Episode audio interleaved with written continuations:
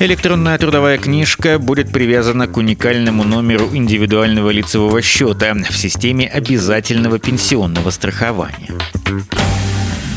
Это так называемый СНИЛС. Затраты по оформлению документа в цифровом формате лежат на работодателях. Но это не очень дорого, говорит начальник отдела персонифицированного учета регионального отделения ПФР Жанна Мартьева СНИЛСов или еще каких-то кодов никому ничего присваиваться не будет. Все это сдается на конкретного человека по его фамилии, имени, отчеству. И на тот СНИЛС, который ему уже присвоен. Как таковых особых затрат-то нет. У нас как бы не первый вид отчетности, у нас там и СЗВМ, и СЗВ стаж. Это получается как бы определенный дополнительный блок. То есть все, кто отчитывается нам по электронным каналам связи, они уже работают с какими-то операторами, покупают у них программный продукт сразу. И получается приобретя новую версию, у них открывается вот эта возможность обрабатывать документы в электронном виде. Отчеты о трудовой деятельности работника, на основе которых будут формироваться электронные трудовые книжки, нужно сдать до 15 февраля, но только на тех, у кого были кадровые изменения в январе этого года.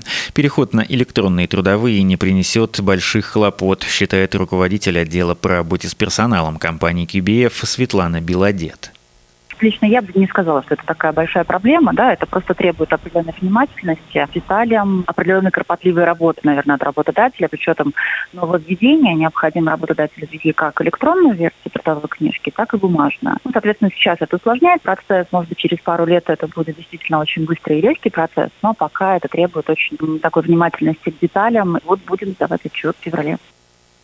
Работник должен подать заявление о ведении трудовой книжки в электронном виде или о сохранении бумажной трудовой до конца года. При сохранении бумажного документа работодатель наряду с электронной книжкой продолжит вносить сведения о трудовой деятельности в бумажную версию.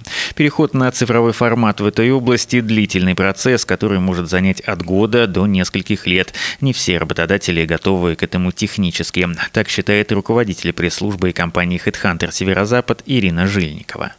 Необходимость перевода трудовых книжек в электронный формат назрела на самом деле уже давно, однако это процесс не одного дня, года и даже нескольких лет. Бизнес-процессы во многих компаниях пока не настолько хорошо налажены, чтобы массово вдруг взять и перейти на электронные трудовые книжки. Есть а, вероятность того, что не все работодатели все-таки будут вовремя подавать а, данные в Пенсионный фонд России, и это тоже еще одна дополнительная сложность.